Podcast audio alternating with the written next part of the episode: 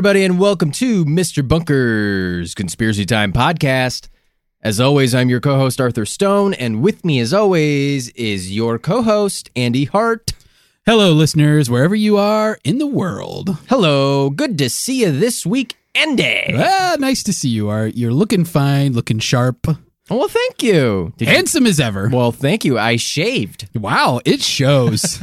I did a double shave. I haven't seen your chin in ages. Have you ever done a double shave, Andy? A double shave? I don't even. What you shave twice?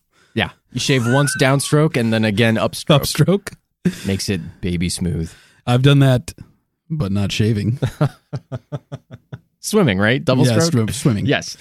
Uh, listeners, today in the bunker, we got a great topic for you, don't we, Andy? It is a doozy. if you're into government conspiracies, if you're into uh, surveillance, if you're into Abuses of power. abuse of power, racially charged uh, material, um, today's topic is yeah, going to this be is for you. For this you. is for you. Uh, Andy, who suggested today's topic? Uh, we actually had uh, today's topic uh, sanctioned by Mr. Bunker, but suggested by a listener. That's right. Uh, Nathan from Somonauk suggested today's topic. Thank you, Nathan. Thanks, Nathan. This was a good one. It was a great suggestion, um, great topic, and um, you know, if you if you listeners want to send us a topic that you want to see us discuss on the show, um, you can email us at mrbunkerpod at gmail.com or Or you could tweet at us that's right. at Mr. Bunkerpod. That's on right. The Twitter platform. Um, listeners, if you want to get right to all that steaming whole enchilada action of COINTELPRO, That's right. um.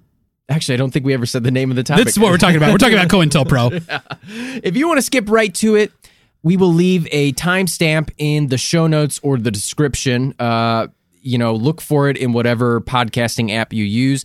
That goes for every episode. You can Yeah. skip right to the research. Skip right to the research. If you hate Art and I talking to each other, then just go right to the research. Because right at the top, listeners, you know it, you love it. Maybe you don't. Oh, maybe it's just me and Art that Maybe love it. just we love it. We need to talk about it. Every week, Mr. Bunker captures Andy and I and brings us down to a secret doomsday bunker. And we like to tell you exactly how he got us this week. So, yeah. um, why don't you go ahead, Andy? All right. I'll tell I you. think you know. I think you were saying that you got a wild one today. I I have a pretty good one. I feel like. Um, uh, Nathan from Somonauk, if you're listening, I think you're gonna like this one. um, so Art, it is it is summer uh, officially here Ooh, sweltering summers. in in the uh, northern hemisphere. And uh, specifically in uh, the state of Illinois, in the metropolitan area of Chicago, where we're located, Very good. uh, and it has been a steamer. a, it's been a real Chicago steamer. oh yeah, Uh, so, uh, you know, I'm looking for ways to I get saw out that of the on a video once. I did too. Yeah, the Chicago steamer. Great Uh, train. Yeah, great train. Beautiful train. Uh, it. They Uh, really ran train. yeah, it. Uh, it's one fine running train. It uh, really plows through uh, any obstructions. Uh, but I've been looking for ways to beat the heat. Yeah, you love beating things. Love to beat the heat. I love to beat things. Uh, and so, you know what's one good place to go to cool off is the movie theater. That's right. It's so cool, Nice. cold, Usually air conditioned. Dark. Dark. um, and so the movie theater's great. So uh, I go to the movies the other uh, this this morning, I guess, uh, to go uh, to go to get out of the heat. Right. And um, you know, one thing I love at the movie theater, I love those movie theater snacks. You love snacks. I am a snacker. um, Andy, I don't want to interrupt you, but I just want to say, not a popcorn fan. What in general? Yeah, I don't like it gets stuck in my teeth. Uh, But I, I like the flavor and I like the taste, but I just can't deal with stuff getting stuck in my teeth. uh, what do you think of a, a popcorn jelly belly? Oh, no. Yeah, no, don't care for it either. Yeah. Yeah, Jelly Belly, if you're listening, don't care for the buttered popcorn. I I love the factory tour though. I took that factory tour when I was a little kid. Great factory tour. Never been, but uh, one on my bucket list for sure. my jelly bean bucket list. Uh, so I, I head to the snack counter at the movie Right. theater. I get two large buckets for popcorn. Two Uh, big old buckets. Two big old buckets. I get one full of popcorn, and I get the other full of that melted margarine stuff, and I just stick a straw in it. Uh, now So you got one big old tub, a large tub, big old, big old, you know, one of those like popcorn in one hand. yeah, one of those huge You're like, cradling it. Yeah, like it's baby sized buckets of popcorn. Then one that's just full of that uh, false of butter, butter. that you know, like trans fat liquid. Um, and I got a straw in there. Uh, you know, I I love the movie concession so much. I jump right in. I don't even wait to get uh to get to the to the movie. Uh-huh. Um, I just start slurping down that margarine. Uh, now, uh, naturally, like I'm slurping this down, and I drink the whole thing during Uh-huh. the previews. So, um, I'm like two previews in, and I just get freaking diarrhea in the theater, and I gotta go to, I gotta run like. Like as you know, one of those clinched butt cheek runs Sure. to the to the turlet there at the movie theater. so 45 minutes later, I'm headed back to the to the theater to see the movie. Mhm. Um, and uh, I'm walking by. You know how in the movies they have all those like they have all those displays for like previews. Like now, it's like every movie theater is so big. It's like there's like a labyrinth. You got to walk through all this hallways to get back to your theater Sure. and they got all these displays for upcoming movies where it's like cardboard cardboard cutouts. Okay. Yeah. Sure. Yeah. Sure. Sure. Yeah. Yeah. Yeah. So uh there's this like like like this cardboard cutout of a like portly looking Spider-Man. And uh Uh-huh. yeah, so as I Come walk for the new Spider-Man. Movie. yeah, as I walk by, it like He's comes to life, comes to life, and starts shooting me with web. and uh, yeah, turns out turns out it was Bunker. Um, and the uh, I, I'm like subdu- I'm like subdued in the web, and I'm rolling around on the ground, and then you know all of a sudden the Spider-Man like rips off his like spider outfit, and he's wearing like a movie theater employee outfit Oh no. and uh, he like stuffs me into one of those like huge bags of popcorn. You know, they bring they like Mhm. the popcorn's already popped and they just put it in that like case. And so he like puts me in one of those huge bags of popcorn, drags me out of the back of the theater, tosses me into his van, and here we are. you didn't shit your pants. I'm shocked. No, I shit on the toilet like a big boy. That was I must- after I must have missed that part. he showed mercy today and let me Oh, go. right. I I was in the bathroom for a while with diarrhea. okay. You missed a lot of the movie. I missed the whole movie. I left during the previews. I mean, I would have missed like probably thirty minutes of it, just no, like from the from the diarrhea. But Uh-huh. You know, then I missed the whole thing because Uh-huh. I came here. Yeah. You know? Well, Andy, I mean, I'm glad that, you know, Bunker showed a little mercy to you. I think I deserve it, frankly. well, I don't know, you've been pretty critical of him. You've been pretty mean to him. I gotta say, he got me this time. I, uh I mean, I haven't been keeping up with the Spider-Man films, and I noticed this was a sort of out of shape Spider-Man, but and you didn't know. but I was like, well, maybe this is the direction. Maybe this is the way they're taking it. I thought it was some like young, uh, hunky, twink kind of Spider-Man from the Oh yeah, that's From- how they describe him for sure. the, a from the hunky twink. from the ads I've seen, but A honky honka twink. What's that honky tonk honky tonk man song? what? Cause I'm a honky tonk twink. I don't know. You remember that honky tonk song? I don't know that song. that one? I don't know. Yeah, come on, you know what I'm singing. Nope. Listeners, if you know what I'm singing, tweet at me. Uh, honky tonk.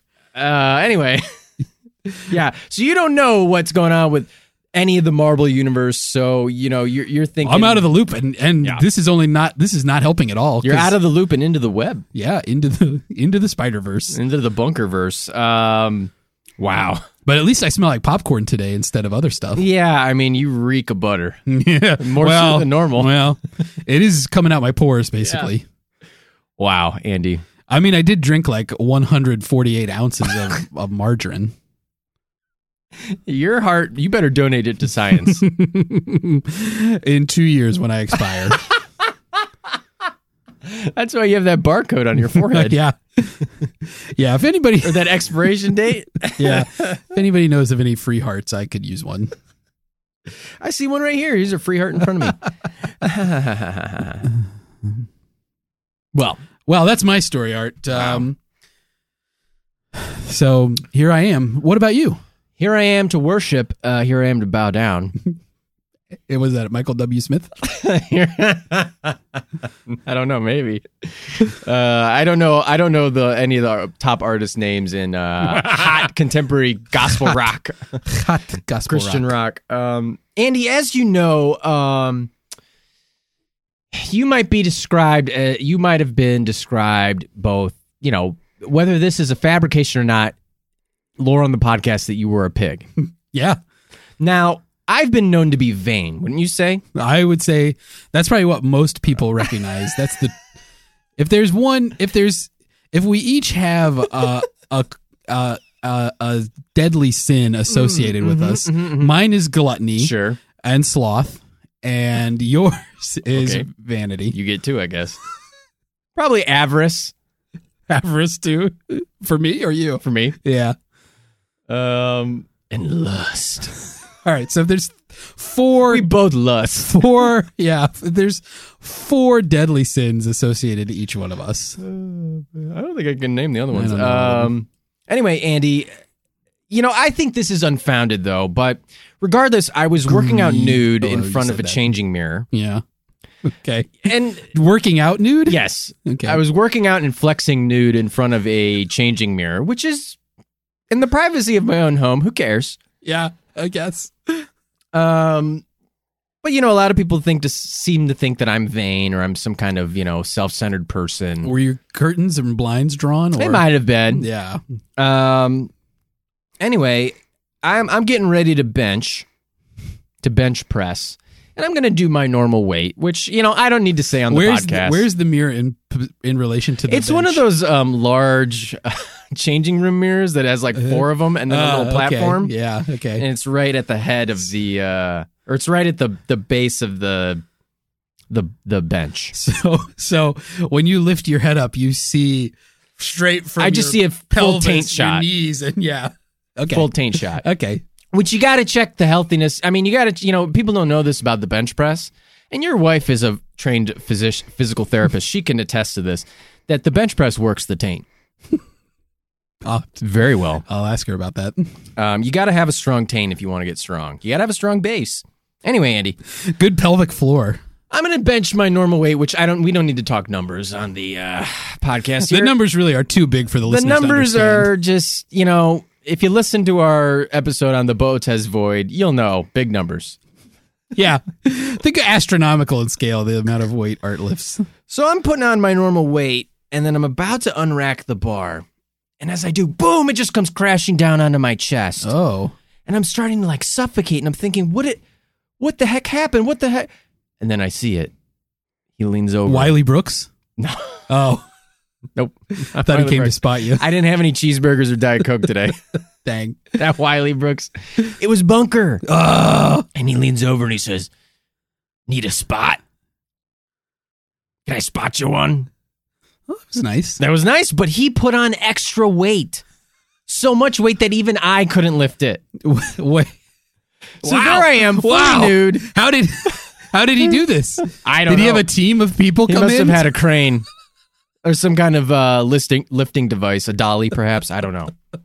Or he's Clearly. unnaturally strong. He could have old man strength. Mm. You know, that's a thing. Yeah. He put so much weight on that I was trapped under the bar, Andy, and I, I couldn't, I was struggling to get it off, but there was nothing I could do. And he just, he just bagged me up. Wow. We both got bagged. Yeah. Bagged and tagged. So I'm shocked, you know, you didn't, I mean, I'm wearing a space blanket covering myself, but I am fully nude yeah. today. Yeah. Yeah, So- you've you've showed me a few times. I get it. okay. I'm just saying. Um So that's how I got captured today. did he like spot you in a reasonable amount of time or you were like struggling for a while? No, it almost immediately crashed onto my chest. Yeah, but did he Knocked pick it the- up? It Did hit he, me in the solar plex, knocked the breath right out of me. Did he pick it up though? yeah. Okay.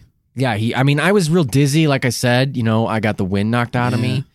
Um, I've been telling him to put a gym down here in the bunker for a while now, and he just doesn't seem to wanna. Yeah. But he, he I, I- figure he's got to have one somewhere. Maybe he's got a membership to Planet Fitness or something. Mm, I can't see him signing up for a membership No, I could, anywhere. well, yeah, that's true. He doesn't like to. If he would, he would pay in cash. I'll bet he's lifting like old refrigerators out in the woods or something. yeah. Just lifting old refrigerators. Big like tractor tires and yeah. stuff. Um, I had a bar, uh, a bench press bar, crash down on me one day. It was in a 24 hour fitness facility. oh, when you used to work out at like three in the morning. hmm Yeah, and I was all by myself in the gym, and it just like my arms were like, I was toward the end of the, you know, it's like you do you do some reps, you take a break, Sure. you do some reps, take a break. Yeah, you do sets. Yeah, I was in like the, I was like towards the end of the second set, and it was just like Yeah. arms I mean- got weak. How did you have the energy to work out at three in the morning? Um, I, you know, it's like if you abuse your body enough, like you'll be surprised what you can get out of it. Those are great words. Take it from a true fitness guru. um, yeah, I just had to struggle out of it, and then um, wow. Yeah, they watched me on the security camera and they were laughing at me. they just watched you with dicks. well, it was later in the day, so I was al- obviously I was fine, Oh. but it's just like it was me like shimmy, trying to shimmy. you did the it. shimmy. Did you I go did low shimmy. or did you go high? Well, I kind of just like I kind of just like pushed it off to the side, you know, like Oh. like over so I and then it just like fell on the floor, uh huh. and then I just assembled it, and you know everything was fine. Yeah. I think most people probably shimmy. I think you should shimmy down. Try to get it towards your hips and then sit up. Yeah, And yeah. then you can kind of roll it off your legs. Yeah, I tried to shimmy up, and it's like, oh nope, this is gonna crush my skull for sure. So yeah. abort that mission. Wow. Uh, mission aborted. Um, well, listeners, that was how we got captured this week. Um, I hope you enjoyed it. And if you didn't, uh, I hope you're enjoying the research because you're all got a head start. You already skipped right ahead to it. But hey, if you'd listened through it, um, now we're ready to get to it. yeah. Wow. That rhymed. Um, the uh, like we said, Andy, you know, had you ever heard of this topic, COINTELPRO, before? Um, I had heard this acronym before, but if I'm being quite honest, I didn't know really the details. I didn't know the scope of it or anything like that. So Mhm. I wasn't I wasn't really in the know. Yeah. Um, I think I, I had never heard of it either. And I think, you know, uh, I, I think you talk about things that are similar to it because I think even today, a lot of topics like, uh, and we can, you know, we'll probably cover this into dis- in the discussion, but um, ideas of being of surveillance Mhm. and privacy and things like the Patriot Act and et cetera um, are things we're going to talk about. Yeah. and and that's all related to this topic. So if you're into surveillance, government conspiracies, if you liked our MK Ultra episode, I think this one's going to be for you. Yeah. If you're a weird little voyeur, you're gonna get a sick Yeah. thrill out of this If episode. you got a real uh, what's that rear rear room rear view mirror? rear view? No, not the Pearl Rear Jam window? album. Yeah, You're talking about uh Jimmy, Stewart? the Jimmy Stewart movie. yeah. the, Hitchcock Alfred film, Hitchcock, yeah. Rear window. Rear Window. If you're into that, you're you're gonna like this. You're gonna get you're gonna this will heal your leg. Oh, oh jeez. okay, well. oh, oh, Jimmy Stewart. Come on now. Oh, angel got such wings. Oh, you want the moon, Edith? Oh. I saw a, uh movie once on T uh, TCM Turner Classic Movies. Yeah. where uh, Jimmy Stewart played like a like a tough sheriff with like a yellow shotgun or something. Why was it yellow? I don't know. It had something to do with the movie. Okay. I don't really remember the details, but I was like, Jimmy Stewart as a cowboy. I'm not buying this. Yeah. But everybody did westerns. That was the time. That was the thing. Before every movie was a Marvel movie yeah. or a Star Wars movie, it was a Western. yeah. Um, anyway, let's ride off to the sunset here, Andy, and explore the topic of COINTELPRO. The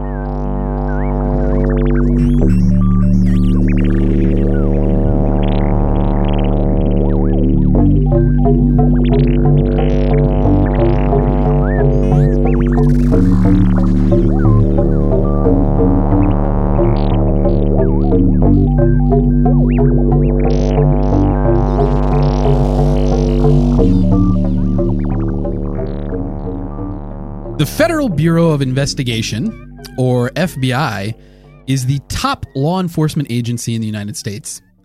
As the Domestic Intelligence and Security Service of the United States, the Bureau is responsible for investigating crimes, counterterrorism, and counterintelligence efforts. Ostensibly, the purpose of the FBI is to aid in the administration of justice and to help keep U.S. citizens safe. As we'll discuss today, though, the FBI has at times been used as a tool of state sponsored repression, infringing on citizens' rights rather than upholding them. Our focus today is the FBI's COINTELPRO, which was officially active beginning in 1956. COINTELPRO is a portmanteau derived from counter intelligence program. Pretty clever, huh? Yeah. Yeah. COINTELPRO encompassed a number of operations undertaken by the FBI aimed at disrupting and discrediting domestic activist groups and leaders the FBI deemed subversive.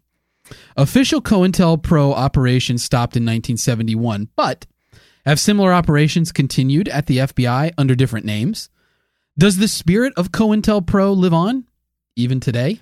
Now, before we talk about the potential for modern day COINTELPRO like operations, Andy, we got to understand just what COINTELPRO was. Mm-hmm. Now, as you mentioned, COINTELPRO was a umbrella program that consider consolidated a variety of FBI initiatives aimed at disrupting, sabotaging, discrediting, or defaming activist groups, the leaders of those groups, or even just people sympathetic to relevant causes or groups, right? Right. So, some key targets of COINTELPRO operations were the Communist Party of the USA, the Socialist Workers' Party, the Ku Klux Klan, the Nation of Islam, the Black Panther Party, and basically any group associated with the quote unquote new left social and political movements, um, which, you know, given the time, included anti war, community, religious groups, right? Mm-hmm. This is 50s to 70s America. Uh, I don't know why I said America like that. America. America. Basically, listeners, the FBI came after anybody who didn't think the USA was A OK. That's right, Art. Now, listeners, we're going to get into a history of COINTELPRO operations, but before we do that, let's talk about some of the methods employed by the FBI to further the so called success of COINTELPRO operations. Andy, this is a great idea, and let me tell you why. I'll start by talking about one of my favorite methods of doing anything infiltration. No. I'm a sneaky little bandit, and I love to pretend to be part of a group where I'm not welcome. yep. you're welcome in so few groups, so you have a lot of opportunity here. when I show up into group chats, someone adds me to them. It's, weirdly, everyone else leaves. It's you alone. I don't get it. Yeah. The FBI infiltrated activist groups either by placing agents in the groups or by recruiting current or former members of targeted groups to be informants. Now, FBI infiltrators sought to discredit targeted groups or individuals to disrupt the operations of said targeted groups or to negatively redirect the group's activities. As it turns out, the FBI was decent uh, at infiltrating activist groups, especially the Ku Klux Klan, which was apparently really easy to infiltrate. Who, who wouldn't have guessed? guessed? You kind of just have to dress up like yeah, them. just show up. In those funny little outfits, and you just kind of, hey guys. the FBI infiltrated groups so well, in fact, that eventually the groups became fearful of law enforcement officers in their ranks, right? Mm-hmm. The FBI then turned that fear back on the activists by painting genuine activists as informants or undercover agents. Yeah, and uh, Art, the FBI also used psychological tactics against its COINTELPRO targets. Uh, some of the dirty tricks employed by the Bureau were things like forging documents and letters used to sow dissent in targeted groups, um, anonymous letters or phone calls placed to leaders to encourage suspicion of other groups or group members, bad jacketing uh, which is uh, a term used for the practice uh, you mentioned, Art, of spreading rumors that actual factual group members are working with law enforcement, uh, and also strong arming people associated to targeted group members to make their everyday lives difficult. The way this last tactic played out was the FBI or local police would threaten or intimidate people who could make activists' lives more difficult. Think um, like family members or landlords or employers. Uh, then uh, the the FBI or the police would have those people, the family members, employers, landlords, etc., um, do things to disrupt activists' private lives. Given what we've talked about so far, this next tactic, you know, probably isn't very surprising, right? The FBI also abused the legal system to harass focal subjects of COINTELPRO. No. yes. Shocking. the Bureau uh, employed a wide array of noble and totally legal methods. Oh. Uh, they fabricated evidence, which led to arrests based on false pretenses, which led to wrongful jailings of activists. Mm, so legal. Uh, FBI agents or local police also supplied um, perjured testimony at activists' trial, which is just a lawyerly way of saying that the, the police lied under oath. Um, the FBI also engaged in extensive surveillance of targets, many of it, you know, not even the slightest bit legal. Oh, okay. Aside from these direct acts, the FBI also used the power of actual laws to harass activists, such as recruiting the IRS to annually audit some COINTELPRO targets. Now, listeners, I'm going to tell you right now about some of the unlawful uses of force committed by the FBI under the auspices of COINTELPRO. Uh, the FBI frequently collaborated with local police departments in COINTELPRO efforts, having the local officers conduct break ins or warrantless searches of activists' homes. FBI agents and local police also attempted to intimidate COINTELPRO targets. If the Bureau couldn't achieve its goals just by threatening violence, they decided to go all in and do some violent things like beatings or assassinations. Hmm, listeners and Andy. Okay. Let's not forget that the FBI also waged a war of public opinion on COINTELPRO targets, right? Mm-hmm. The FBI created damaging news stories aimed at swaying public opinion against targeted groups or people. The Bureau had connections to individuals working for reputable papers, so often uh, they could get these works of fiction printed. And if that didn't work, the FBI also created fake news newspapers, fake news, and printed the stories there. Sorry, excuse me, I was burping. Uh, hoping the legitimate news sources would then pick up the story and, and use the fake one as a source, right? The FBI also produced a few fake documentaries trying to paint specifically the Black Panther Party as a hate organization.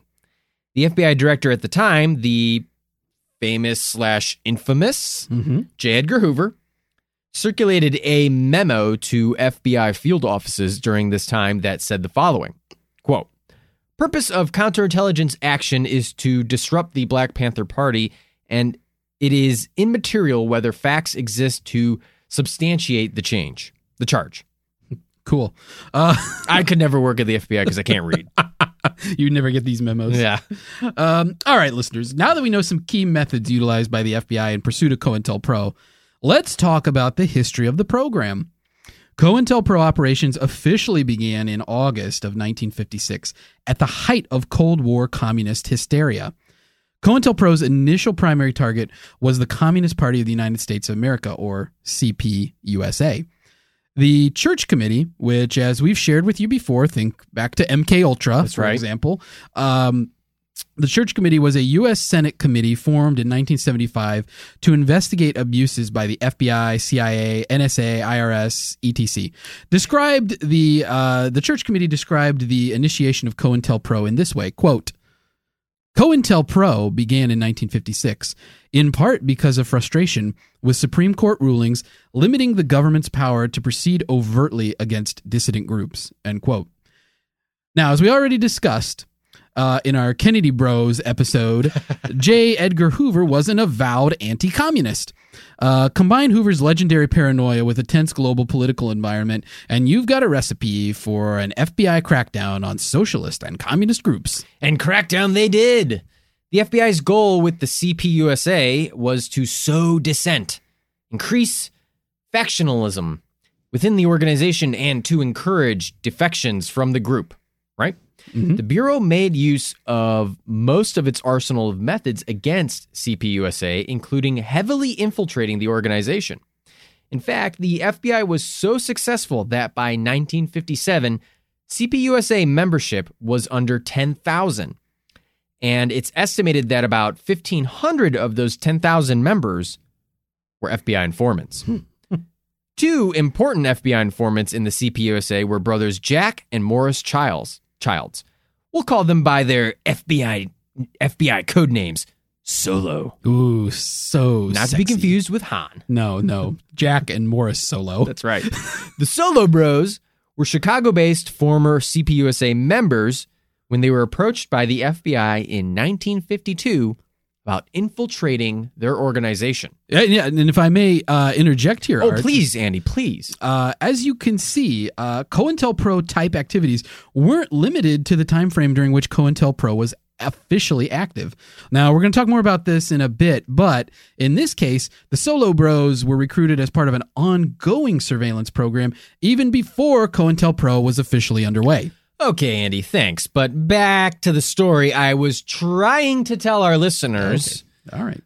Jeez Louise. Uh, sorry. I thought that was important. The Solo Bros decided to take up the FBI on their little offer and use their connections to rejoin the CPUSA, but this time as informants. While CPUSA originally had relations with the Soviet Union, those ties eventually, you know, they became frayed and in the early 1950s, CPUSA didn't really have an open line of communication to Moscow. With the FBI's help, though, Morris was able to re-establish CPUSA's link with the Soviet U- Union. Morris ended up making many trips to both the Soviet Union and China, reporting back on the communist governments to both the CPUSA and high-ranking U.S. government officials, including the president. Wow. Now, uh, later in October of 1956, so a mere two months after COINTELPRO operations officially began, J. Edgar Hoover reclassified the FBI's ongoing program of surveilling African American leaders under the COINTELPRO banner. Art just mentioned that COINTELPRO was started as an anti communist program. So, how did it make the leap to civil rights? Well, based in part on information received from the aforementioned Solo Bros. Hoover became convinced that the civil rights movement was loaded with communists. Initially, the FBI targeted Bayard Rustin, a former CPUSA member, and Stanley Levinson, an activist who the FBI believed was a major financial coordinator for the CPUSA in the early 1950s. The FBI had Levinson under surveillance by the Solo Bros. Rustin introduced Levinson to famed civil rights activist Martin Luther King Jr. in 1956. The FBI itself admits, based on its own surveillance, there's no evidence of ties between Levinson and CPUSA after 1957. Despite that, J. Edgar Hoover was certain that Levinson was using King as a pawn in the communist game plan to destroy the very fabric of American life. Hoover even used these supposed ties to communism to get authority from none other than famed pod- podcast subject, former Attorney General Bobby Kennedy. Probably he's best known for his appearance on our podcast. well, he didn't appear. He's dead. yeah, well, we talked about him. Anyway. We talked about him in spirit. Anyway, they got uh, they got authority to wiretap King's phones. Uh, now, supposedly, Bobby only authorized limited wiretapping on a short term basis, maybe a month. No matter how limited the approval was, Hoover took it as approval to wiretap anything that could pick up MLK's voice.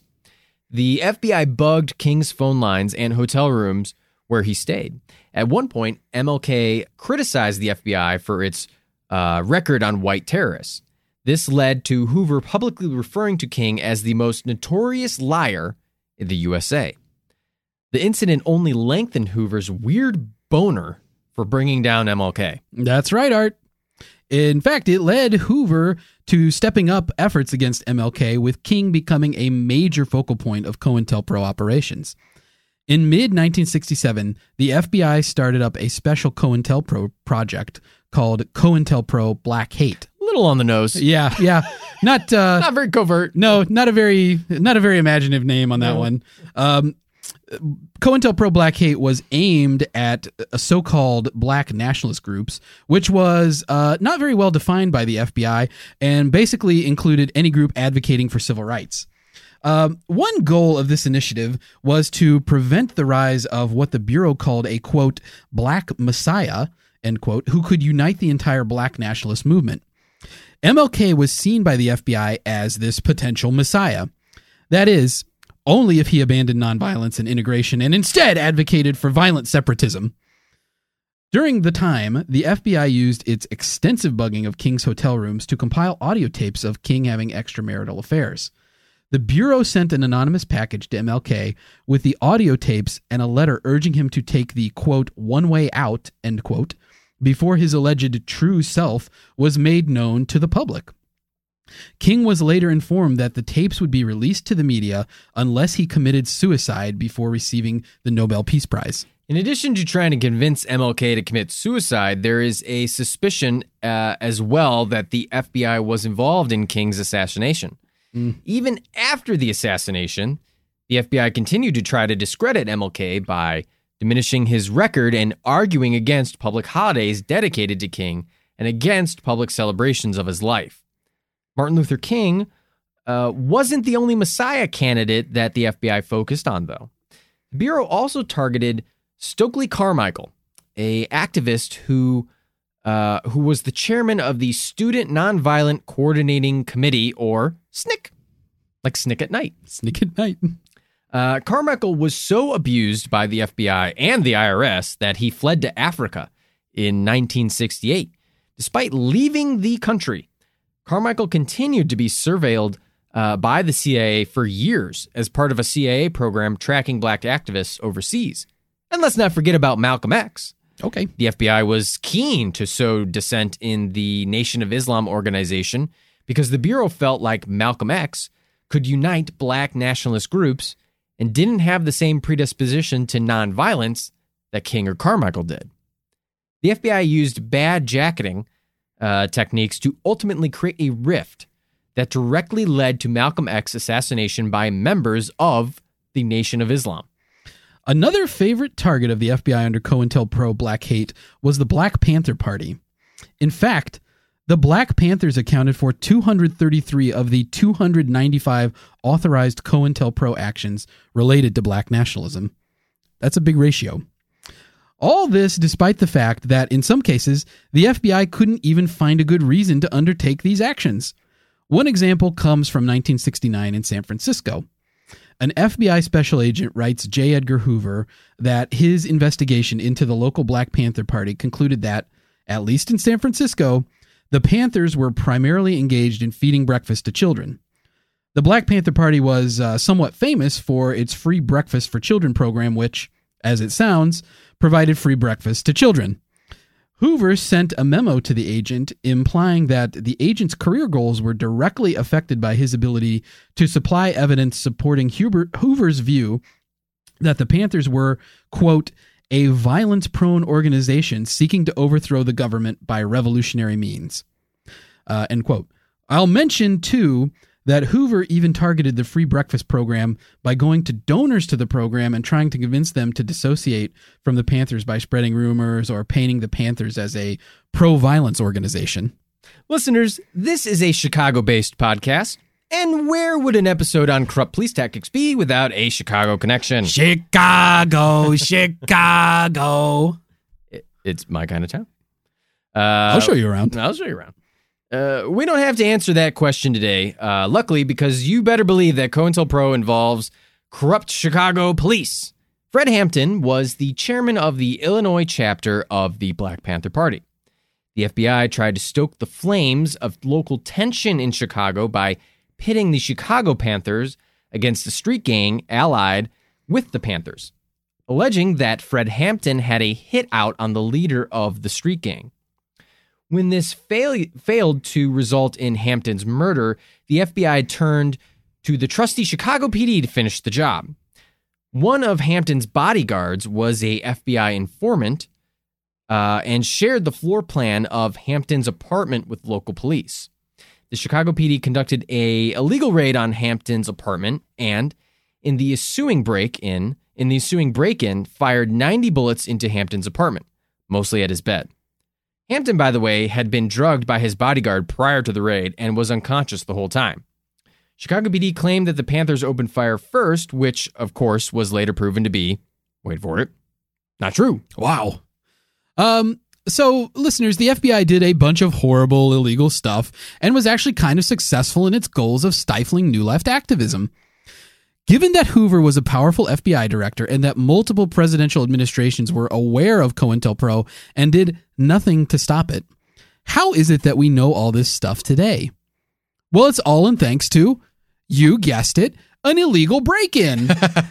That's right. A group of eight activists known as the Citizens Commission to Investigate the FBI burgled a two agent FBI field office in Media, Pennsylvania, outside of Philadelphia, on March 8, 1971. Using the Joe Frazier Muhammad Ali, uh, Muhammad Ali, by the way, himself a target of COINTELPRO, uh, using the fight of the century as cover, uh, the Citizens Commission to Investigate the FBI broke into the, the field office, stealing a trove of documents, which were later gradually released to media outlets. Now, the identities of these burglars um, remained secret until 2014 when they were finally revealed. The the burglars um, even avoided being found by the FBI itself, which dedicated upwards of 200 agents at one point to finding the thieves. Um, when the documents were released and the news of the FBI's uh, excesses were aired, it was a severe black eye for the bureau, and um, and J. Edgar, J. Edgar Hoover died in 1972. So he never really had to answer for any of his part in these schemes like COINTELPRO but the documents obtained from the Pennsylvania office did help the Church Committee, which roundly criticized FBI practices and concluded that COINTELPRO overstepped statutory bounds and violated the rights of U.S. citizens. And there it is, listeners. There you have it. The story of COINTELPRO. Or is it? Well, actually, well, actually, Andy. Yeah. yeah. Put your glasses up on higher on your nose when you do that. Some people believe, even though COINTELPRO officially ceased operations, that the spirit of the program continues to exist even to this day. Ah, a very good point, Art. Yes. You know, uh, between the official end of COINTELPRO and the Church Committee hearings, uh, so we're talking 1972 to 1974 here, the FBI opened over 2,000 pieces of personal mail and placed warrantless bugs over 500 times. After the Church Committee concluded, reforms were put in place to better define the FBI's scope and powers and to limit the Bureau's ability to engage in domestic spying. Reforms took a hit during the Reagan administration with implementation of counterterrorism guidelines that had similarities to COINTELPRO methods. Some even suggest that COINTELPRO came back for good in 1994 in the form of the Department of Justice's Community Oriented Policing Program, or COPS. COPS seeks to enhance police force effectiveness by aligning police with the communities they serve. Some see this as the police recruiting civilian spies to tattle on their neighbors so any perceived bad actors can then be harassed by the police. Now, Andy and the listeners, you dear sweet, sweet listeners, let's not forget about 9 11. Never forget. Never forget. The 9 11 attacks led to a reversal on many of the reforms enacted in the wake of the Church Committee, specifically the USA Patriot Act. And here's something a lot of people don't know, Andy USA Patriot, in this context, is actually an acronym for Uniting and Strengthening America by providing appropriate tools required to intercept and obstruct terrorism. Now that's a goddamn acronym. Now that's a hell of an acronym. USA, USA. we fucking we hit acronyms hard. the bottom line is though, Andy, the Patriot Act made domestic spying easier and investigations have found that the FBI regularly exceeds even this expanded authority even to this day, there are things happening that have a co Intel COINTELPRO like flair to them. Consider the case of Rakem Balagoon, a Texas based activist who is frequently critical of police brutality. Balagun was uh, participated in a protest against police brutality in 2015, which is when the FBI allegedly began surveilling him. Finally, in 2017, the FBI arrested Balagoon under charges of domestic terrorism. The FBI filed these charges on the basis that Balagoon was illegally in possession of firearms, which Balagoon denies. Balagoon was jailed for five months and eventually all charges were dropped because the government couldn't prove that he was prohibited from possessing a firearm. For some context, the FBI released in a in in 2017 a memo, right, which was eventually leaked to the public, which warns of the dangers of so-called black identity extremists. The memo warns that the way these black identity extremists perceive police brutality against African Americans may lead to an increase in premeditated violence against law enforcement. Now, Rakem Balagoon was you know, the first person arrested who classified as who was classified as a uh, as a black identity extremist. Many believe the FBI memo basically brings the Black Lives Matter movement um, under the scope of COINTELPRO like tactics. As an interesting note here, the FBI memo was released just days before the infamous and deadly white supremacist rally in Charlottesville, Virginia. A similar memo covering uh, white identity extremists either does not exist or has yet to be leaked. Now, as we know, COINTELPRO officially ended in 1971, and J. Edgar Hoover died in 1972. Those are the facts. These are also facts, though. In the time since the end of COINTELPRO, the FBI has continued to overstep its authority and has continued to infringe on the rights of U.S. citizens. Is there a legitimate reason for the FBI to take these actions? Is the FBI keeping Americans safe or simply repressing views that upset the status quo? Can we really say that COINTELPRO was abandoned? In closing, we leave you with this quote uttered by J. Edgar Hoover. He was referring to communism when he said this, by the way. I quote Yet the individual is handicapped by coming face to face with a conspiracy so monstrous he cannot believe it exists. The American mind simply has not come to a realization of the evil which has been introduced into our midst. It rejects even the assumption that human creatures could espouse a philosophy which must ultimately destroy all that is good and decent.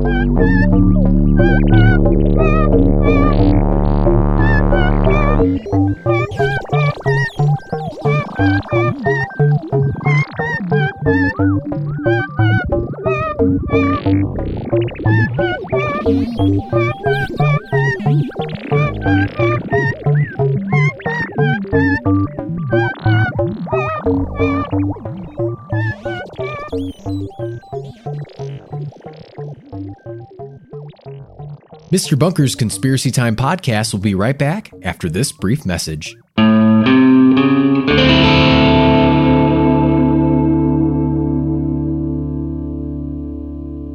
Hey, listeners.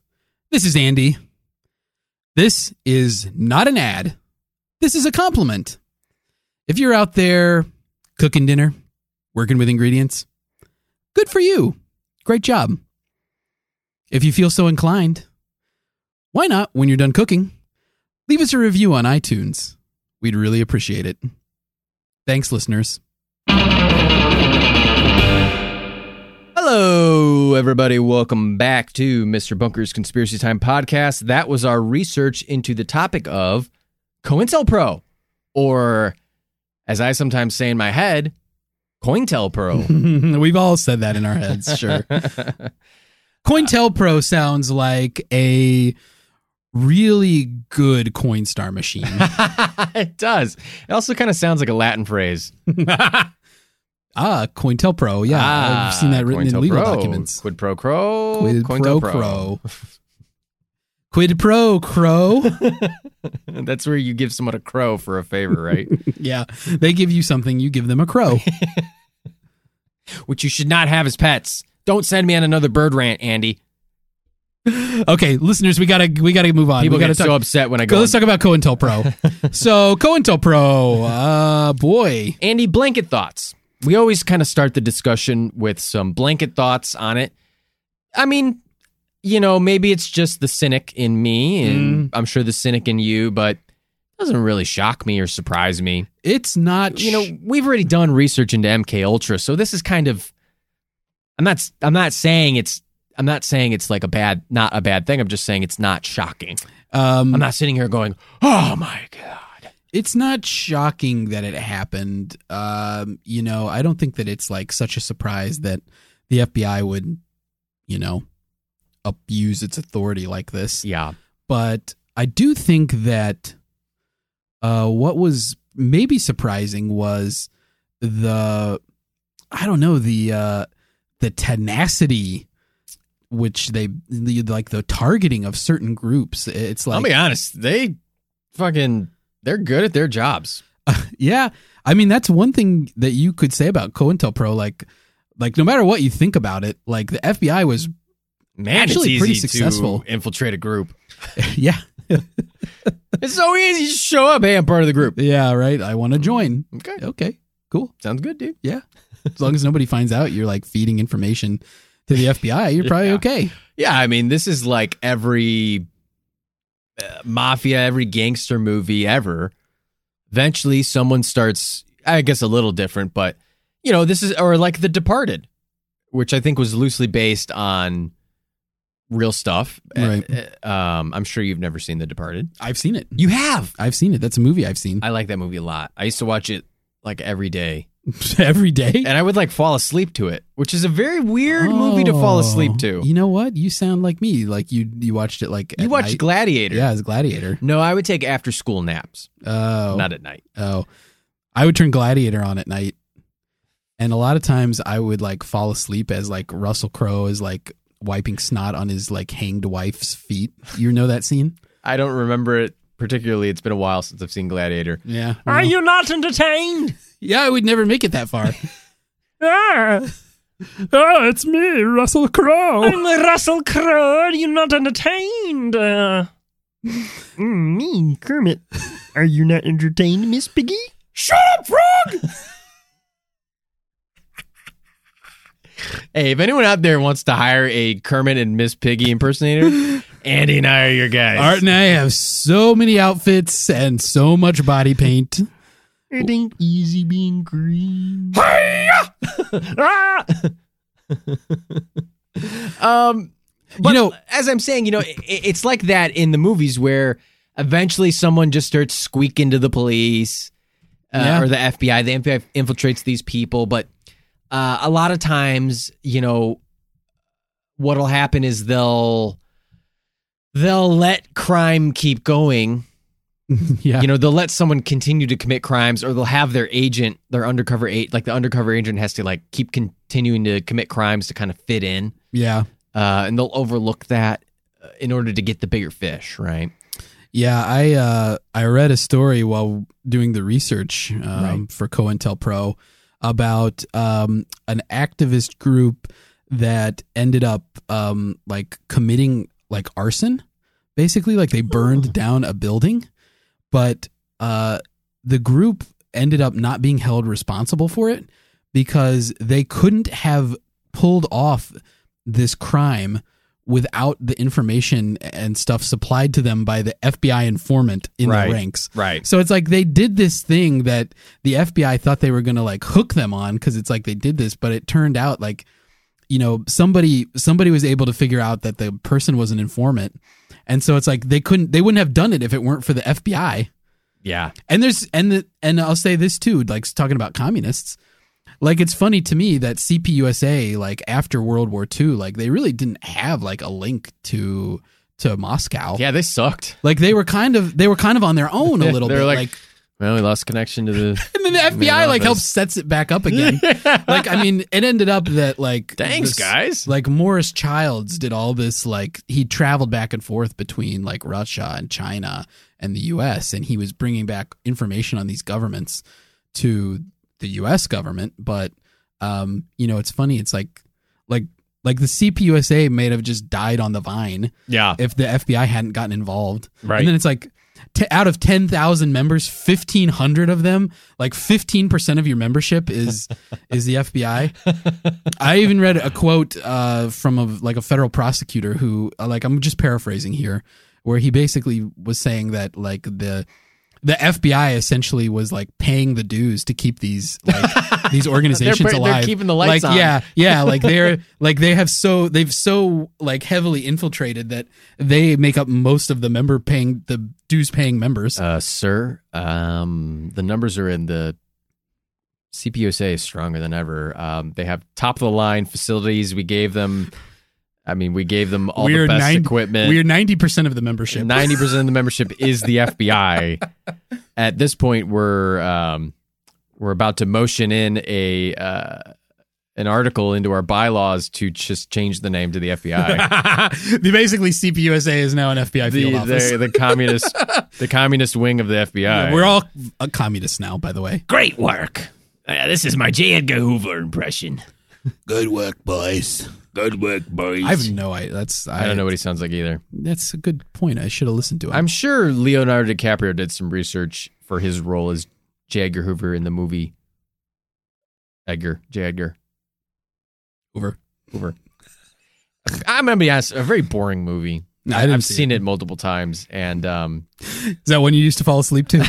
no, I used to uh, I used to program direct movies. You remember for my college? Oh, right, right, right. You remember that? And uh, that was when Hoover came out, and Oh. Hoover is one of the ones we picked. oh, so you had to watch it a couple of times. I should, yeah, I seen it like three times, I think. Mm. Um. Mm-hmm. Anyway, Yeah. well, Andy, I don't remember. Did we get to your blanket statements? I mean, Uh, I'm gonna say blanket statements. Um, I agree with you. It's not totally shocking. yeah, Um, but I do think that it's like it's it's things like the Black Panther Party that it's like weird the way that the that the FBI went about attacking them. Like it's like Hoover gets these weird inclinations toward things. Like yeah, he got a weird thing about communists, and then it's like he got a weird thing about Martin Luther King Jr. yeah. It was like almost like a um like a game to him where he just had to win Yeah, yeah. no matter what. Yeah, I mean, I think it's worthwhile. I mean, this is not in the script because J. Edgar Hoover's personal history is not really a part of uh, COINTELPRO, but uh, I think it's kind of worthwhile, like providing some context on like his life. Yeah, you love to discuss J. Edgar Hoover. you think he's a fascinating guy. He's a he's a character for sure. Um, like here's here's just some some things about him. Sure. So he lived his entire life in Washington D.C. He was born there. He went to school there. Wow. he died there. like he lived entirely his whole life in Washington. So That's kind of weird. like yeah, I mean like like the ultimate insider, I guess. Um his career, like if we can talk about his career for a little bit. Um so he got a he got a law degree um it, from George Washington Okay. University uh, and started working at the Department of Justice uh, right away. Um, he got hired in the War Emergency Division in uh, 1917.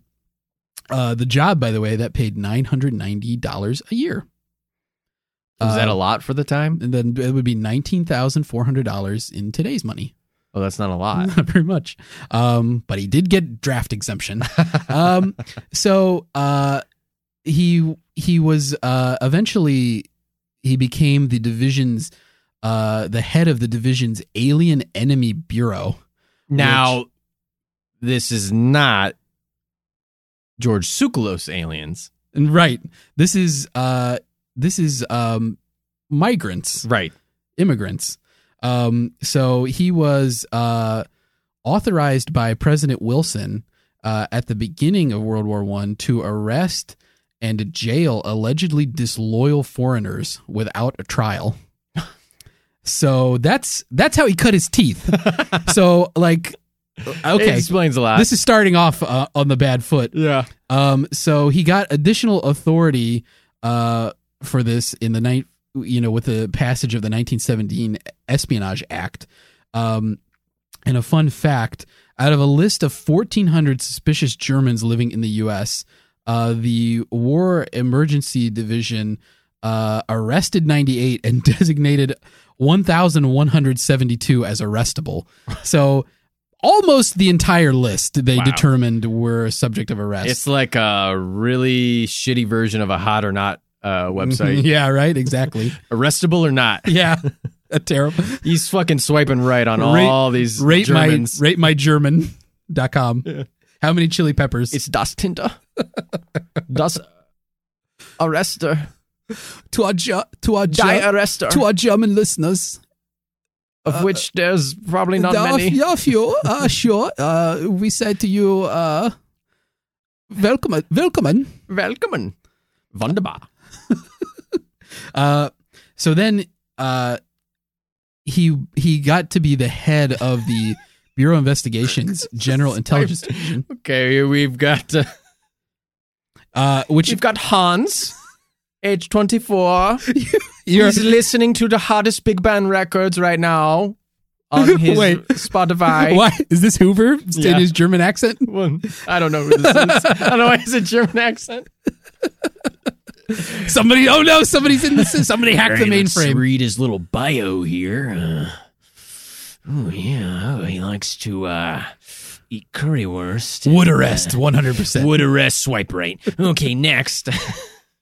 Um, but but then eventually Hoover becomes the head of uh the General Intelligence Division for the Bureau of Investigation, which was known as the Radical Division because it's it was was not radical by skateboarding. no, this is not a skateboarding term. Yeah. Uh, it was supposed to monitor and disrupt domestic radicals. Uh, so this was at the height of the uh, first Red Scare in the United States. So like immediately following the Bolshevik Revolution in the Right. USSR. Uh, so um, Hoover was was like like on the forefront of the initial thrust to like beat back communists in this country. No, Uh, I mean, Andy, you're a bit of a history buff. Definitely, I will say this, even though I'm such a vain, self centered person, um, much more so than I. Uh, Thank you. That's incredibly what an honor coming. you know, if you want to sit here and talk about, uh, you know, lore as it pertains to obscure Polish fantasy novels, I'm your guy.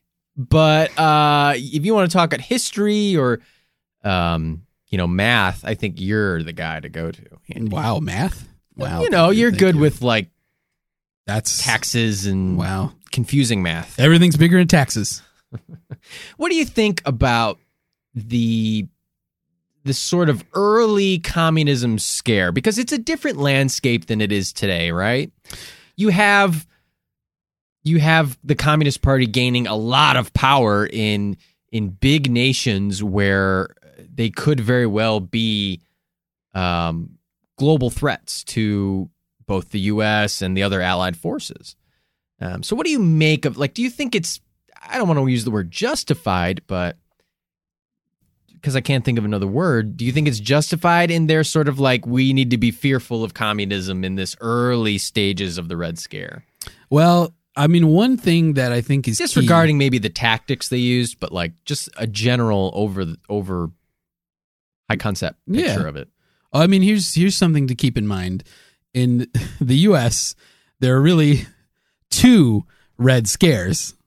There was Clifford the Big Red Dog. yeah, when Clifford came to life, that's number one. And number two is when the Western Kentucky University Hilltopper mascot came to life and was shot by an embiggening ray and began attacking uh, Western They don't talk about that in the history books ever. that's that's the real conspiracy. no, there was immediately following the the Bolshevik res- revolution, like in the 1920s, there was a big red scare in uh, this. We ran completely out of big red gum in the U.S. Uh, Wrigley couldn't print enough of it. and good riddance, I say. Yeah. Cinnamon gum can suck that a dick. gum, that gum can jump off a bridge. um, but the people were there was a lot of there was a lot of governmental concern that you know it happened it happened in Russia, the Soviet Union, like the fall of the uh, the monarchy there. and There was a fear that that these these uh, winds could sweep into the United States, and you know with um, w- what we can only describe as like historically terrible working conditions. uh, like They they It wasn't fun to live No. in the Soviet Union. No, I mean, and and workers in this country didn't also have like similar protections and stuff. So you know, with increases in labor movements, like there was a real fear at the government level that um, communism would take hold and uh, there would be a revolution. Um, so that led to some of these more um, draconian like tactics um, that were utilized. Uh, you know, the second Red Scare was like in the 1950s, like post-war. Sure. Um, and that's where we got McCarthyism. McCarthyism Sure. uh, and stuff. And, um, you know, Hoover grew up, like we just said, cutting his teeth, like cracking down on communists in the first Red Scare. So the second Red Scare was probably like second nature to him. I don't think it's. It seems like he never left that world, like Right. that. That he became like that quote at the end of the the research. Like he becomes convinced that communists have infiltrated every sphere of It's American like a life. confirmation bias kind of thing. Right, He's like- seeing communism everywhere, or like how my grandparents were raised during the Great Depression, and thus they were incapable of ever um, spending money or doing anything fun Right. yeah, exactly. or expressing love. okay. Well, I'm just sure. joking. Oh boy. uh, well, that's this week's episode.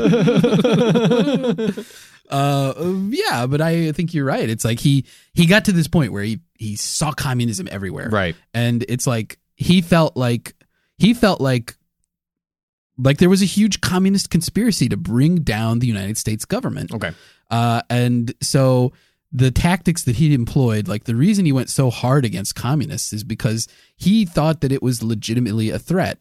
And it's like, I, you know, I hope this doesn't sound like justification of anything, but it seems like his leap then from communists to civil rights activists was sort of the same thing. There were like, there were a lot of the same kind of people that he was that he to his vision like he saw communists there It was like a Venn diagram. right There like, was there was over there was overlap there were People who may have been part of the civil rights movement may have also been part of communist movements. right people yeah people who were advocating Doesn't mean everybody. yeah people who were advocating for workers rights may have also been advocating for civil rights uh, or may have been protesting against uh, the Vietnam War Right. Not a hard jump. So I mean, it's like there was there was probably a lot of overlap in the people, but it's like he he felt like these groups were sowing unrest in the United States, Right. and it was all designed to like subvert the government and bring it down and like replace it with a communist government that could be ultimately controlled by the Soviet Union. Rather than just amend it. Right, right. Not that not that this, you know,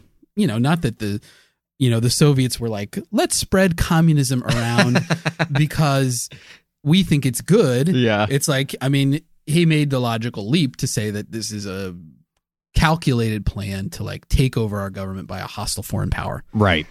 Um that said, I don't think that they found a whole lot of evidence that No. anything like that was going on. No, and I mean, we eventually toppled the. Well, the Soviet Union kind of toppled itself, to be honest yeah, with you. Yeah, we didn't I mean we I mean, we put pressure on them, but sure. but if you really look into the history of the Soviet Union, which especially during its collapse, they were fucking like. It, I mean, they had unrest in all the They knew. the properties that they had, uh, like all these other countries that had their own nationalistic identities, like all these other Slavic countries that wanted Yeah. independence, and it was just like, it was a shit. I mean, it was bad. yeah. and eventually, like a new, I forget his name, but the new president kind of rose to power, and he basically just kind of like was like, yeah, we're gonna get rid of that, we're gonna axe that. we're gonna Gorbachev? axe- No, it was Yelp? bef- yeah, Yeltsin? yeah, it was before Boris Gorbachev. Yeltsin? I think it was Oh, no, Yeltsin. that- Yeltsin was after Gorbachev. or after. I can't remember. I watched a video on it, but now I can't remember.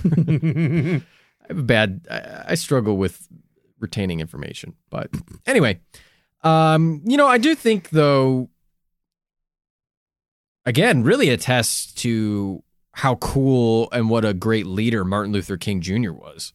I mean, Yeah. can you imagine getting fucking bundles in the mail from the government selling, telling you to kill yourself? Well, to be fair, he didn't know for sure that it was from the government at the oh, time. Oh, right. They, they came anonymously. So he didn't know exactly who. There was wasn't like a little sticker in there that I said mean, like I'm from your sh- friends at the FBI. Yeah.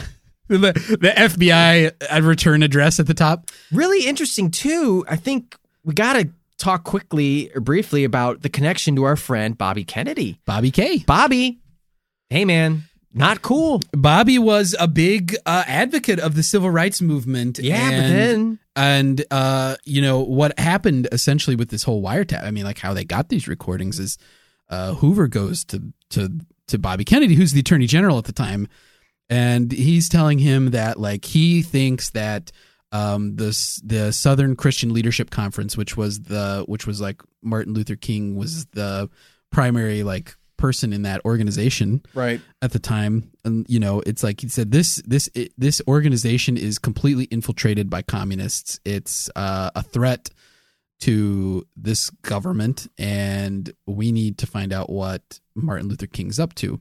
So Bobby authorized like a limited wiretapping right. of his phones He was like, all right, just you know, just you know. so what what what Bob He, he didn't authorize fucking sending Martin Luther King Jr.'s wife recordings of MLK talking to other women, saying like he's cheating on you. right right he didn't authorize any of that stuff I mean, really, it attests to their strength as a family and um, to him as a leader. I, I could never, you know, to stand that immense pressure. yeah Oh, any normal person would crumble yeah he just and he like endured it and didn't even like give in like and won yeah well in a, in a way. in a way I mean, Yeah. he was assassinated. yeah But you know what I mean by win. Eventually, right, the right. civil rights movement kind of ha- had. Um, his his memory's not diminished right. He has, you know, he's got monuments. He has a national holiday. right like like hoover hoover has the building the fbi lives in and right. some people think they should change the name of it still Yeah.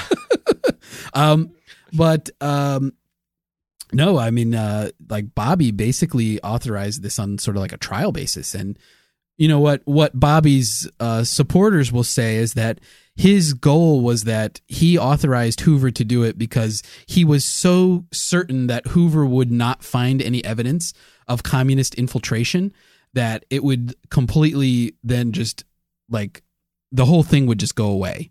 That like hoover would look into this the slightest bit and find there was no evidence at all of communist infiltration and it would just go away. But of course, Hoover took it and completely blew it out. And like you said, went way overboard with it, even to the point of encouraging Martin Luther King to commit suicide. Right. Um, and I think it also should be mentioned, not just Bobby Kennedy, every fucking president, while this thing uh, was officially going on, and we can well let's let's cut it off in the early '70s, and then I think because then from there on we have to then talk about a higher concept, which is is this still going on today? But we'll we'll save that for a moment, and that's going to be the basis of our kind of our rating and our review. Right. But- we can't we can't we can't issue a verdict on COINTELPRO because it's a fact. Right, It fact. happened. It's like MK Ultra, where we're going to say Right. like, is it still going on today? We're gonna talk That's about, the talk re- about is it happening still? right. Yeah. But every single president used it this time to just spy on whoever the fuck they wanted. And and Nixon used it on everybody. Nixon on everybody. like LBJ used it on. oh on. yeah, Goldwater. yeah, on Barry Goldwater. Or no, that was or, Nixon.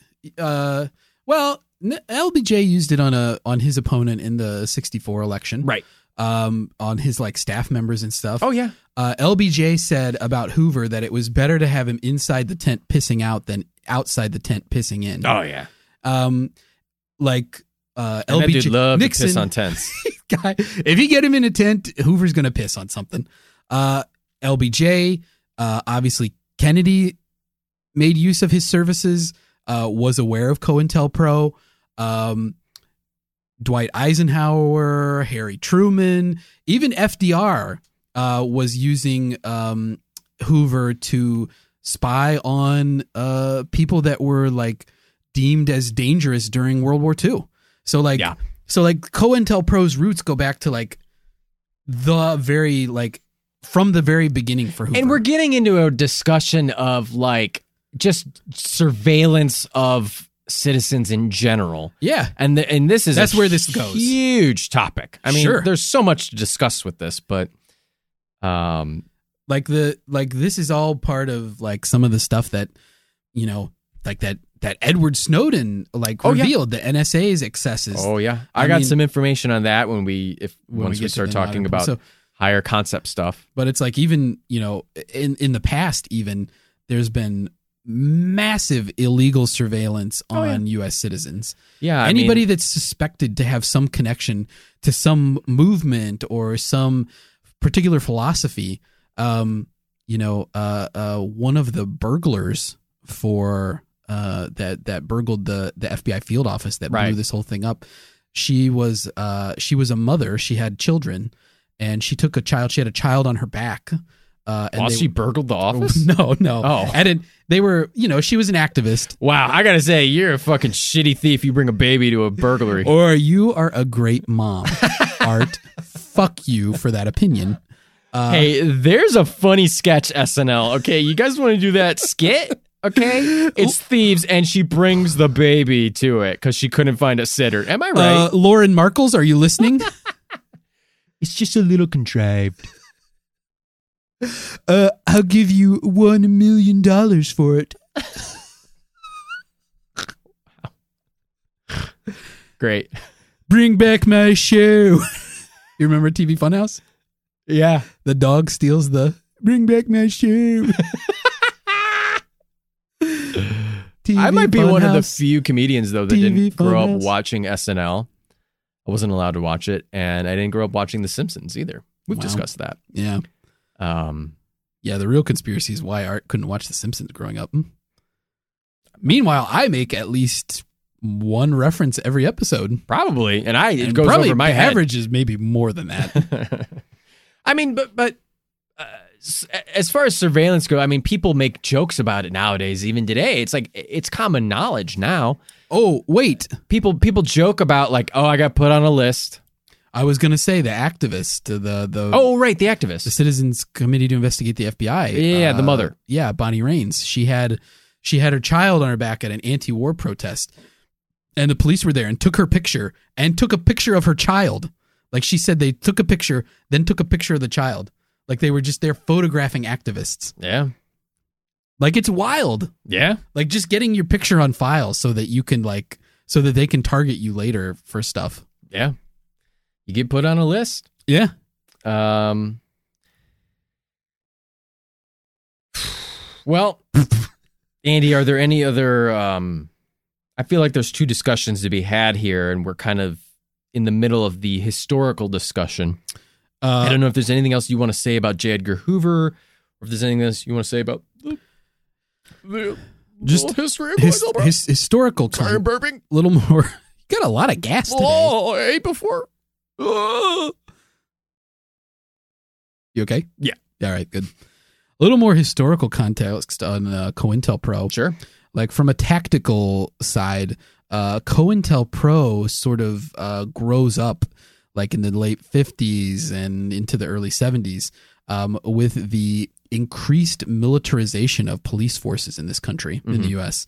Um, so, like, just some historical perspective on that. In in like, think about the 1930s Okay. um, there were, uh, especially in the Midwest, a, like a rash of bank robberies. Bonnie and Clyde. Bonnie, John Dillinger, John Dillinger. um, these these bank robbers and their Johnny gangs. Johnny Depp. Yep, you know him. You love him.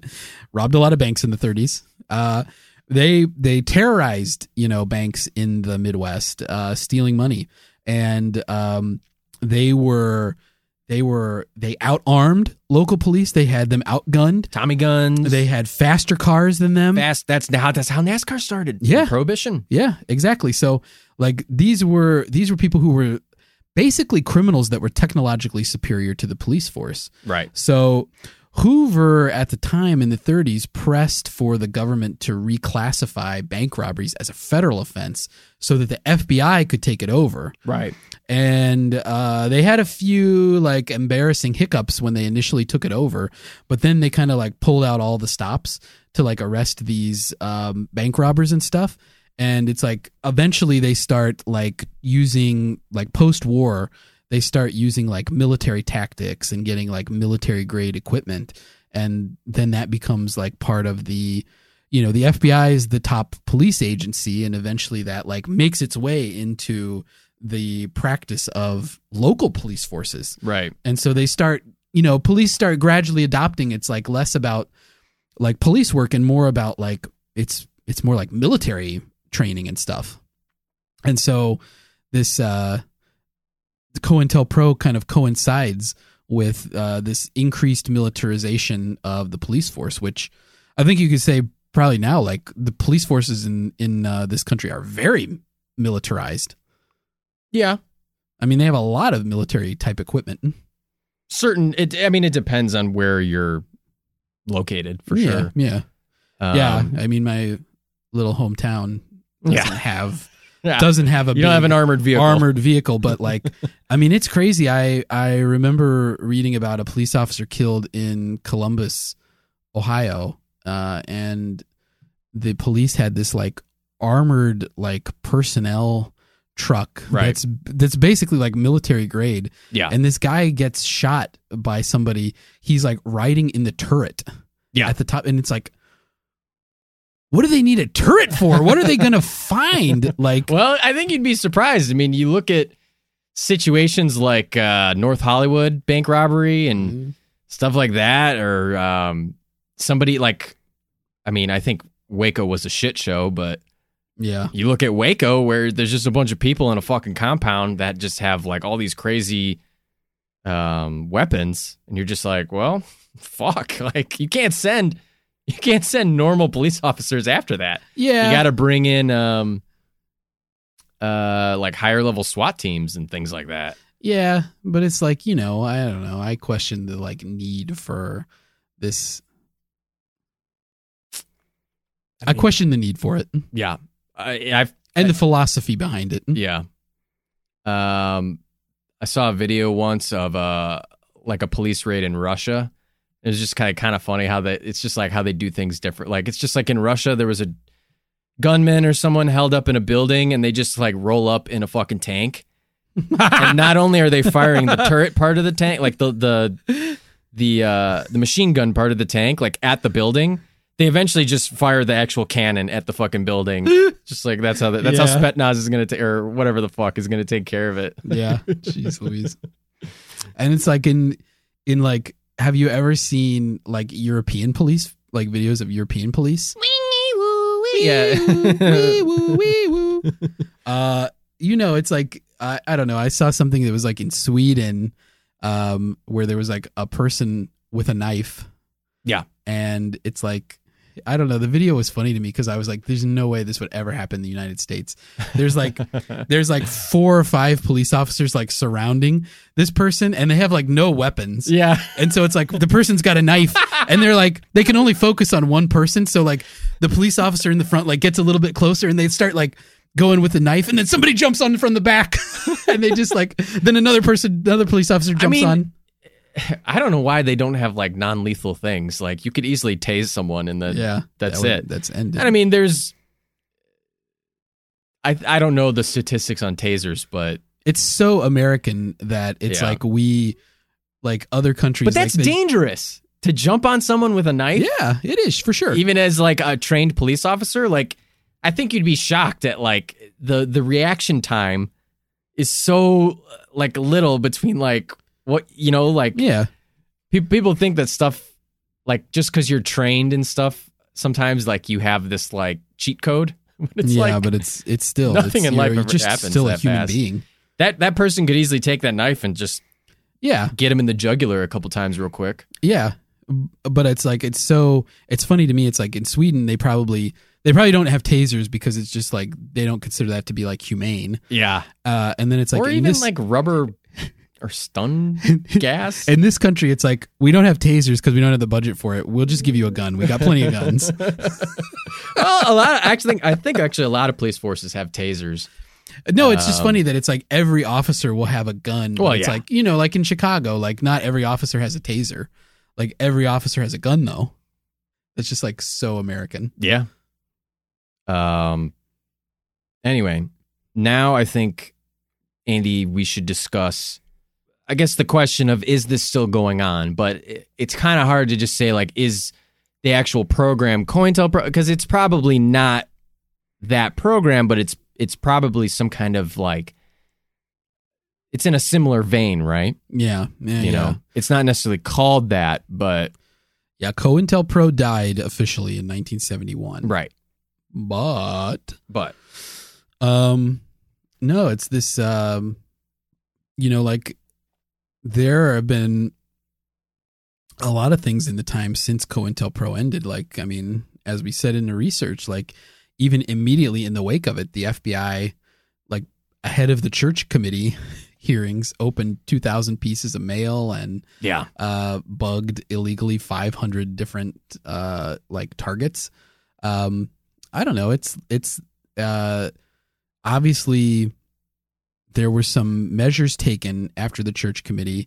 Uh, laws were passed. Really, what it was is like there's attorney general's guidelines um, that kind of help define the scope of what the FBI can do, Mhm. and that all got refined and they sort of like redefined what the FBI could do and what kind of surveillance they could undertake, and um, you know uh, that got that got repealed. That kind of got like it either people either don't use it today or it just is kind of ignored. Like during after 9-11, um, the attorney general, um, whose name is escaping me right now, you know him. He was the one that sang that song, like about the eagle on eagle's wings or whatever it was. Uh, I mean, I was like 10 years old after 9 11, Oh, so jeez. Ashcroft. Am I? Is that? I probably Oh. would not know the name of the attorney general in 2001. Uh, hold on, hold on, listeners. We'll uh, we'll get this for you. Uh, Janet Reno? no, John John, Ashcroft? Ashcroft. John Ashcroft. That's Yeah. it. Um, so yeah, John Ashcroft. Um, You saying what? On the arms of an angel? on the wings of an eagle. I think is what the song is called. On the arms of an angel. He did AS. Fly away with me. Him Uh, and Sarah McLachlan. Yeah, they duetted. duet. Uh, if you haven't, if you hadn't, if you haven't heard that s- song, uh, go ahead and listen to it. Look it Yeah. up, Google it. Uh, it's on YouTube. Um, but um, you know, after 9-11, he sort of like repealed, like revised the Attorney General's guidelines uh, to increase the scope, widen the scope of what the FBI could do Right. in terms of domestic surveillance on U.S. citizens. And, uh, you know, the USA Patriot Act uh, furthered that. And it's kind of like now, today, um, you know, it's we're sort of in another. I mean, I'm just going to go ahead and say it. It's almost like a very COINTELPRO like situation. Like every administration, It's like a meme now. Yeah, every administration's aware of it, but they do really nothing to curtail it. I mean, the Snowden shit dropped, and everyone was like, "Wait, what?" And it's like, "Yeah, like, NSA's I mean- like, sure, we do that. yeah, we've been doing that forever." and, and and you know, they've they collect metadata on you in a lot of different ways. So that's kind of how, in some ways, they skirt around it. Is they, um, they don't necessarily collect like hard information. They may they might not be like infiltrating uh, your whatever and like reading your fucking mail, but they collect digital footprints and metadata on you that can Yeah. pinpoint where you are. So it's like locations. It's like things like um Uh, there's like a Uh, there's like a technique that police use. Like um, I saw this uh, specifically with like Chicago PD. Yeah. Um, doing this with uh, respect to uh, Black Lives Matter activists. Like whenever they, you know, they they scour Facebook and stuff to look for like events and things, so Sure. they can get wind of like uh, when there's going to be planned demonstrations or whatever. And they have this truck that they drive along near the protest that like intercepts like it basically mimics a cell phone tower so all of the cell phone traffic goes to the truck before it goes out so they can like then intercept and like that's basically like very illegal because yeah, because they don't know what they're going to get. They don't have like warrants uh, to search these people, and you know the the probable cause is questionable at best. Um, there's things like the five eyes, nine eyes, and fourteen eyes, um, which is more a global surveillance, um, which is probably a topic in and of itself. Right. Um, and I mean, it's just kind of like a like it's like. eh, I don't know. It's just kind of like a meme nowadays, right? Like it's just like, Yeah. yeah, you're being surveyed. Like, I mean, the joke is that like Alexa is listening to you, right? Or Google Right. Home or whatever the fuck they're called. It is. And it is. And are they necessarily listening to you? Probably not. Do they have the capacity to do it? Yeah. I mean, I think they've even people like Google have even said that. Like, yeah, we have the ability to do that. It's not hard. Yeah. It's got a fucking microphone in it. It's connected to the internet. What do you think? Like, we all we all have these little computers in our pocket, and you know as well as I do. You say something, and then it shows up. Uh, you get an ad for it. right. I mean, in the truest American sense, like that's really what happens. You're being completely surveilled by everything in your life. Yeah. And it's really only being used to help sell you something, to like feed you advertising that Yeah. people think might connect with you Right. right. Um, or infringe on your freedoms. um, yeah, I mean, it's, I guess it's kind of, I didn't realize this, what, like, kind of a moot discussion point it is. What? Mm, Surveillance in general? Well, yeah, I mean, Yeah. like, the question is, it's still going on today. It's kind of like, yeah, Yeah. Like I I mean, it's kind of been shown multiple times. yeah, I I mean, it's it's funny cuz it's like with we when we talked about MK Ultra, there's no real evidence that it's still continuing and there's no real evidence Right. that that the CIA was successful. But with this one it's it's almost like I, mean, wanna it's not necessarily the FBI. I guess, I guess, really, the discussion is: is there still government surveillance of various groups? And it's probably like, yeah, Yeah, like Obviously. I mean, obviously, uh, you know the like like we said in the research, the the government, the FBI had that leaked memo that talks about black identity extremists, which right, um, to me, from a historical context, it sounds an awful lot like black nationalist groups.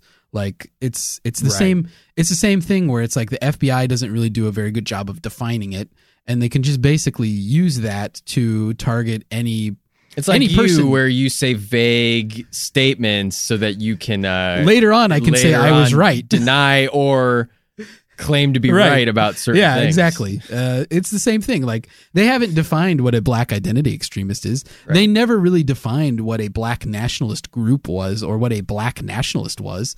Um, they've just used that then as um, uh, what I want to say as as justification for the tactics. Like they they create probable cause by making up a term Right. basically. And they say, well, this, you know, like Rakem Balagoon, like, oh, he's a black identity extremist. And it's like, well, what does that even mean? Like, you know, he, he he'd never they didn't define that for him. It's like, oh well, just under the terms of this memo, like he he fits fits this profile of a person who's a black identity extremist. Because it's like, oh, occasionally he's like posting about black power or something. I mean, it, uh, and then they just use it to like, you know, he was jailed for five months while they tried to prove that he had illegally, he was illegally in possession of firearms, which they could never ultimately do. He wasn't a prohibited person. Yeah. Um. Yeah, I mean, I don't know. Do you have any other discussion points? Because I, I kind of feel like we should. I kind of feel like we're we got to the end, like we're we're at the time to deliver a verdict, and you know, I think at this point the listeners are not going to be super surprised by what we say.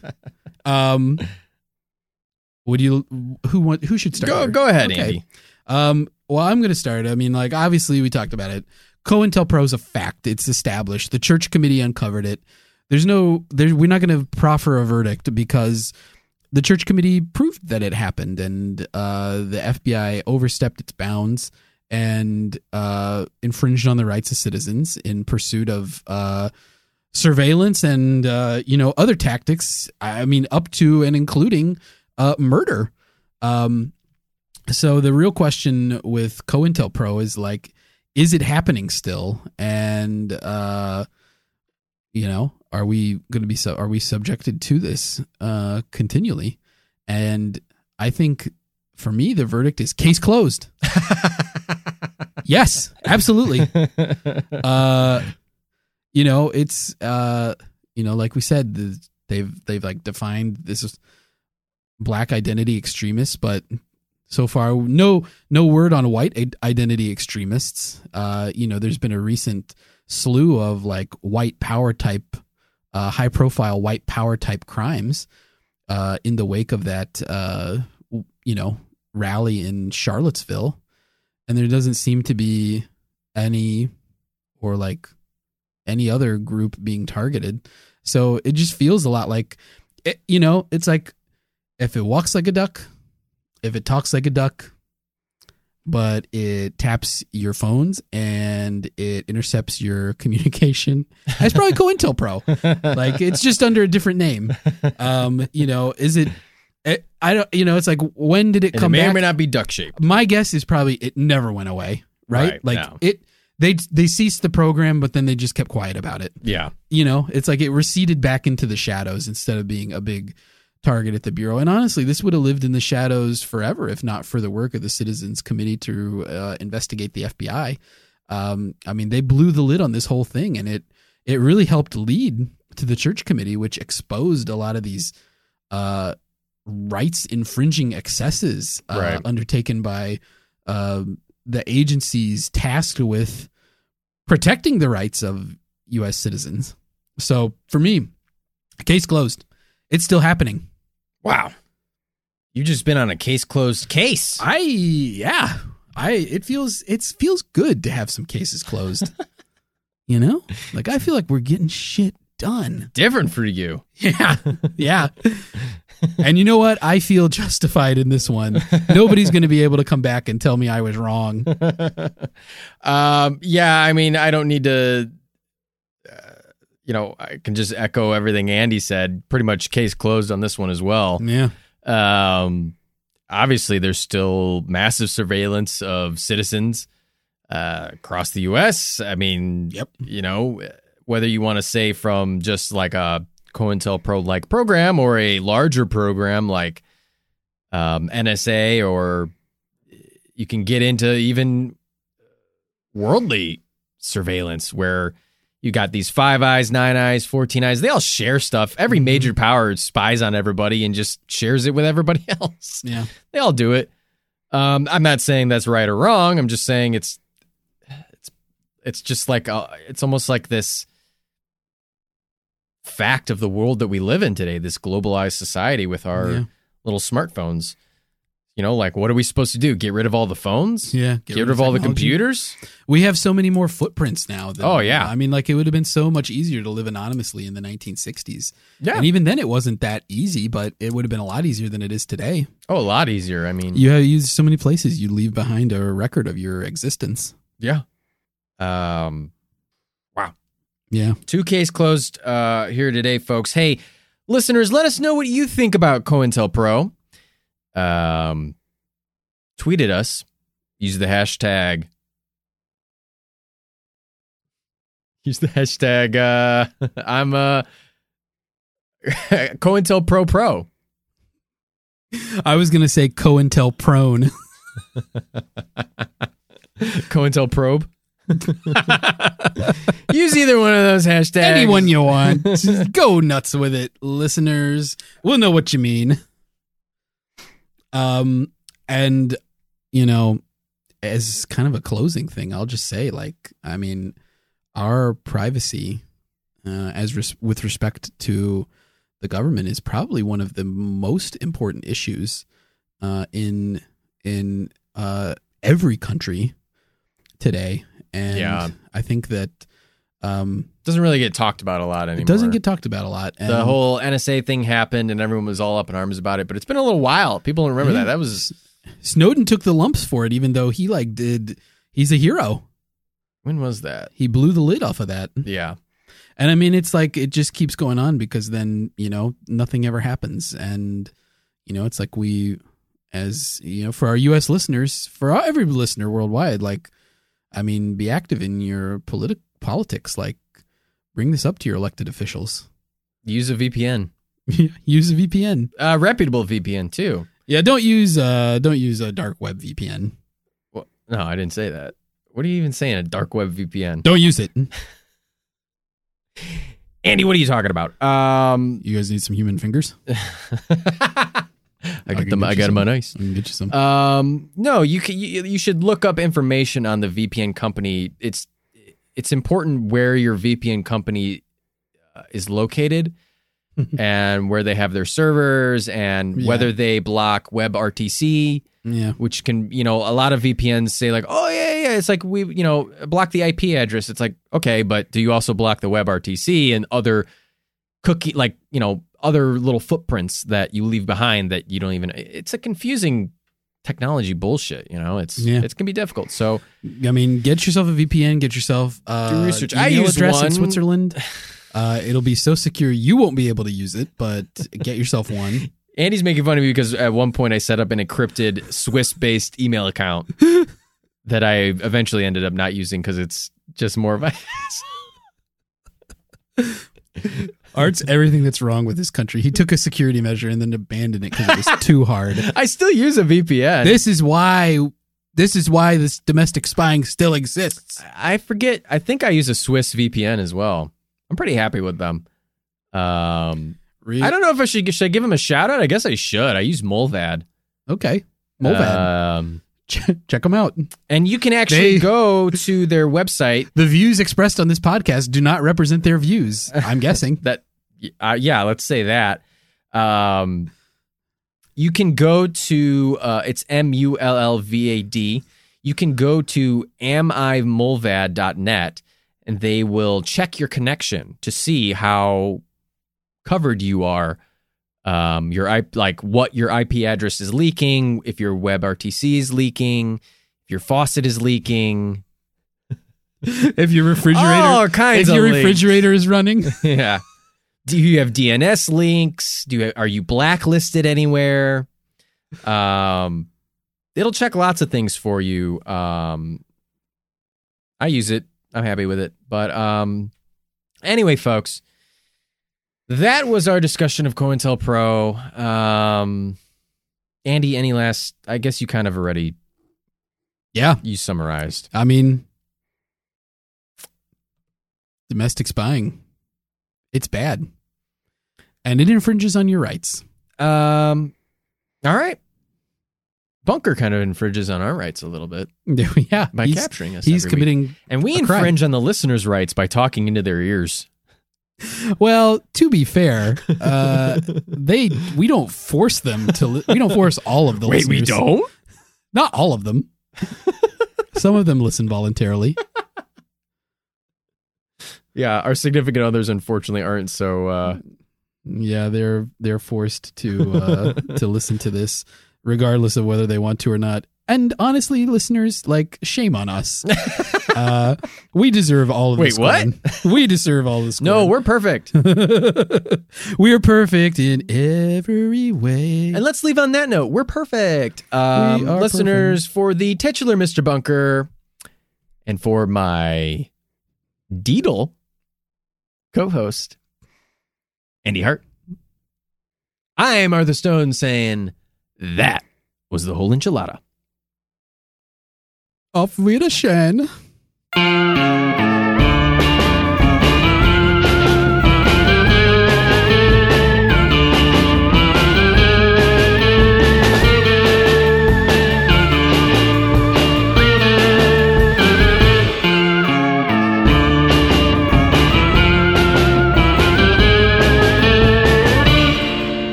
Did you guys hear about that couple that went on vacation and one spouse murdered the other?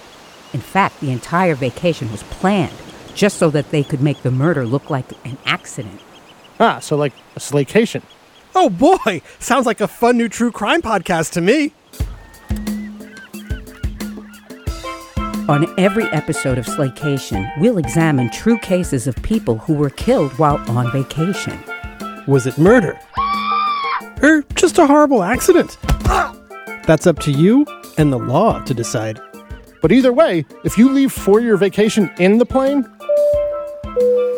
and come home under the plane, you've definitely gone on a slaycation. Join us every week for a fascinating new episode. 911, what's your emergency? But make sure to pack your body bags. Because getting away can be murder. This is Slaycation.